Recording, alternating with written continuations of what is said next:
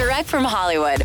Lindsay Lohan hasn't taken on a film role in nearly eight years, but she just signed on to spread a little holiday cheer in an upcoming Christmas movie for Netflix. The project is still untitled, but Lindsay will play an engaged, spoiled hotel heiress who gets amnesia and ends up being taken care of by a blue-collar lodge owner. Lindsay made it clear that she had a renewed interest in acting in twenty nineteen when she stated she was ready to take back the life she'd worked so hard for as a kid.